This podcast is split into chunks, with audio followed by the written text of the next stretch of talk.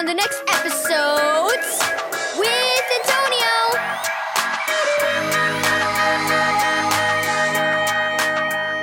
Thank you, Keys for Kids Ministries, for this daily devotional.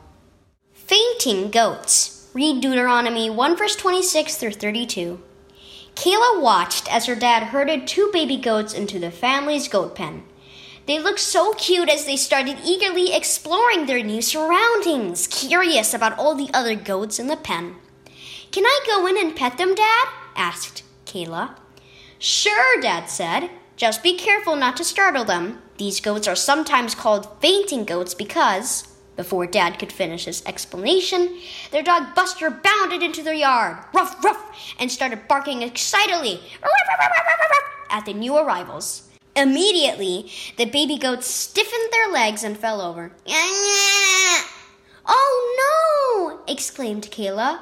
I think something's wrong with the baby goats. They're fine, Dad reassured her as he calmed down Buster. I was just going to say that these are called fainting goats because when they get startled, their legs stiffen and they tumble over. They don't really faint. They actually have a medical condition that causes their muscles to stay tense longer than usual when they get scared. That's why they fall. Kayla hurried into the pen to check on the babies. Soon they relaxed and were back on their feet, roaming around the pen as usual. Kayla started feeding them grain pellets from her hand. I know exactly how they feel. I felt like fainting when I had to give my speech in front of my whole class last week.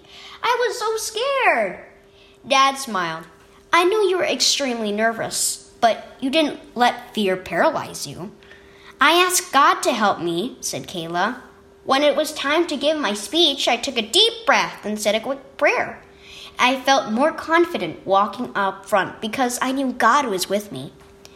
There are a lot of verses in the Bible reminding us not to be afraid because God is with us, Dad said. It's okay to feel nervous and scared sometimes, but we don't want to let that stop us from doing what we need to do.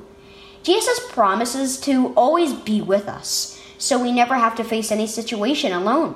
We can have courage because He is with us even when we feel scared. Kayla grinned.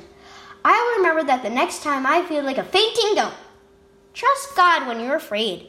Key verse. For God has not given us a spirit of fear, but of power and of love and of a sound mind. 2 Timothy 1 verse 7. Have you ever felt so afraid about a situation that you thought you couldn't go through it? Maybe it was giving a speech, taking a test, going to a new school, or going to the doctor. God promises to be with us through every hard time. When you feel overwhelmed, remember that He has given you His Spirit, who is always with you. Trust Him for help and courage when you feel afraid.